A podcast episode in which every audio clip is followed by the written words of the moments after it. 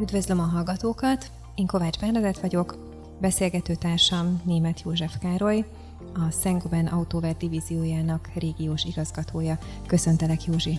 Én is köszöntelek, Detti. Tehát a podcast apropója a látni és látszani. A Szengoben hogyan kapcsolódik ehhez a kampányhoz? Szengobennek számos üzleti tevékenysége van, számos piacon van jelen, nagyon sokféle termékkel, szolgáltatással, megoldásokkal, összefoglaló néven említve őket. Ilyen a jármű alkatrészpiac is, ahol nagyon fontos üzletága a jármű üveg üzletek, Securit néven, Sengoben Securit néven. És hát a szélvédő, azt gondolom mindenki számára egyértelmű, hogy milyen fontos, főleg a látni e, és látszani kampány mottójába is, ugye a látás, az átláthatóság, ami ugye egy szélvédőnél alapvetően fontos dolog, hogy milyen szoros a kapcsolódása a jármű vezetés biztonságával. Ugye látni és látszani a program elnevezése is, hogy te is mondtad az előbb, a szélvédő az leginkább a látni részét jelenti. Mit javasolsz az autósoknak? Milyen ellenőrzési rutint vezessenek be az életükbe reggelente, például amikor elindulnak munkába, pláne nyakunkon a hideg időjárás, mit kell ellenőrizniük ilyenkor? Igen, az, azt gondolom, hogy a látni és látszani kampány időzítése sem véletlenszerű. Erre az őszi tél elejé időszakra van időzítve, mert hogy itt van a legtöbb olyan kihívás, ami megnehezíti a autósok közlekedők életét, elsősorban ugye az időjárási körülmények. Így beköszöntenek a fagyok, csúszós, nyálkás útviszonyok vannak, a nap is e, alacsony állásban van a legtöbb napszakban, és hát kevés a kevés napsütéses órák száma ilyenkor. Szóval nem igazán jók a viszonyok a közlekedéshez, ezért is fontos, hogy ha autóba ülünk, akkor bizony az az autó legyen felkészítve erre a közlekedési feladatra. Számos uh, ellenőrzési pont van, ahol a saját és a többi közlekedő biztonsága érdekébe tehetünk.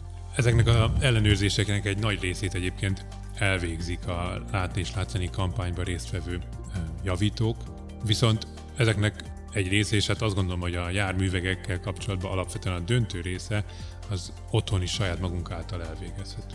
Mint például? Elég a legegyszerűbb dolgokra gondolni, hát egy szélvédő ugye az átlátást, a, a, a szabad kilátást kell, hogy biztosítsa a járművezető számára, tehát evidens, hogy annak tisztának kell lenni minden körülmények között. Ne üljünk úgy autóba, ne induljunk el otthonról, hogy nem takarítottuk le a, a szélvédőnket. Ugye ha reggel úgy kelünk ki az ágyból, hogy az autónknak le van fagyva a szélvédője, jégtelenítsük.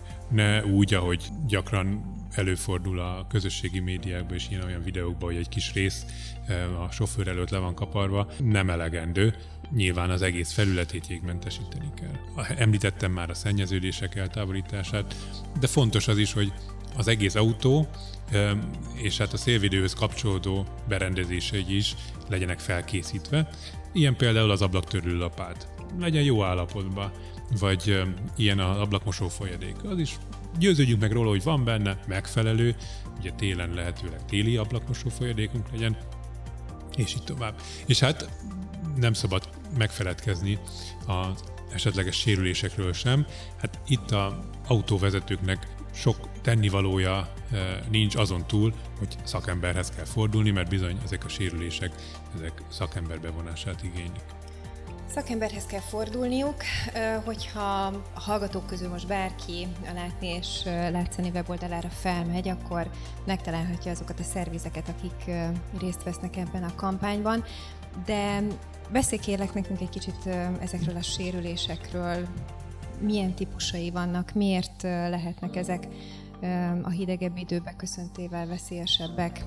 Ugye, hogyha most a járművegek közül kifejezetten a Igen, szélvédőkre szélvédő. koncentrálunk, a szélvédőnek a tipikus és szerintem minden autós által jól ismert sérülési módja a kavicsfelverődés.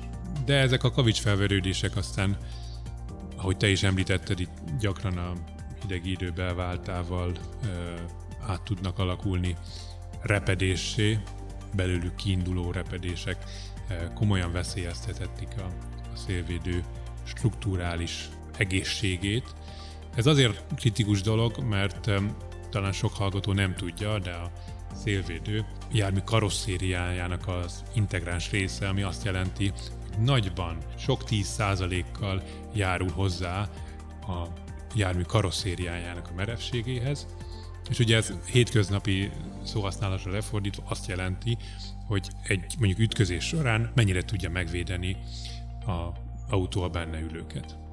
Egyébként nagyon sokáig az autósok elnézegetik ezeket a kavics felverődéseket, hiszen mondjuk nyáron nem zavarja őket, akkor sem, hogyha esetleg több van, akkor se, hogyha pont a látóterükben van, de azért ilyenkor már, amikor egy-egy kavicsból akár repedés is létrejöhet, akkor már érdemes szakemberhez fordulni, vagy még előtte. Én azt gondolom, mindenképpen érdemes bármikor, sőt, szerintem az lenne a legfontosabb, hogy amint megjelenik a sérülés, rögtön szakemberhez fordulni, elejét venni a további problémáknak, ugyanis egy e, kavicsfelverődés bármikor e, tovább repedhet, és e, komoly problémát tud okozni. Nem kell annak ahhoz, hogy tél legyen, ugyanez nyáron is, vagy bármilyen évszakban előfordulhat. Alapvetően arról van szó, hogyha valamilyen erőhatás éri, de nem kell ez egy közvetlen fizikai inzultusnak lennie, elég, hogyha mondjuk nagy hőingadozásoknak van kitéve az autó, vagy a karosszéria rossz útviszonyok miatt mondjuk tekeredik, deformálódik, érhetik olyan erőhatások a, a szélvédőt, hogy az a kavics felörődési helyen meggyöngült szerkezet aztán egy repedésbe végleg megadja magát. Szóval fontos, hogy minél előbb javítassuk meg a kavics felverődésünket, már csak azért is, mert a javítás során a javítók a szélvédő szerkezetét gyakorlatilag százszázalékosan helyre tudják állítani. És ha ez a javítás ez nem kivitelezhető, tehát ha már akkor a baj, hogy nem lehet javítással helyreállítani a szélvédő állapotát, akkor milyen megoldás lehet még? Fontos tudni a javításoknál, hogy bár valóban százszázalékos strukturális helyreállítást ígérnek, az optikai helyreállítás az sajnos sose lehet százszázalékos, mindig van kisebb-nagyobb fénytörés a javított területen. Ez zavaró? Zavaró lehet a, a járművezetőnek? Nyilván itt egyéni érzékenységi kérdések is bejönnek.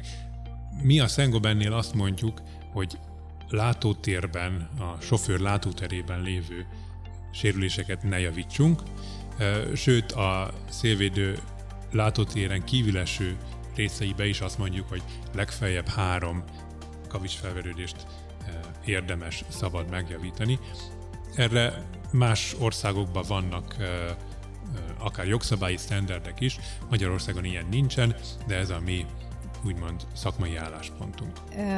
Viszont, hogyha nem lehet javítani a szélvédőt, akkor nyilvánvalóan a csere lehet a, a következő megoldás.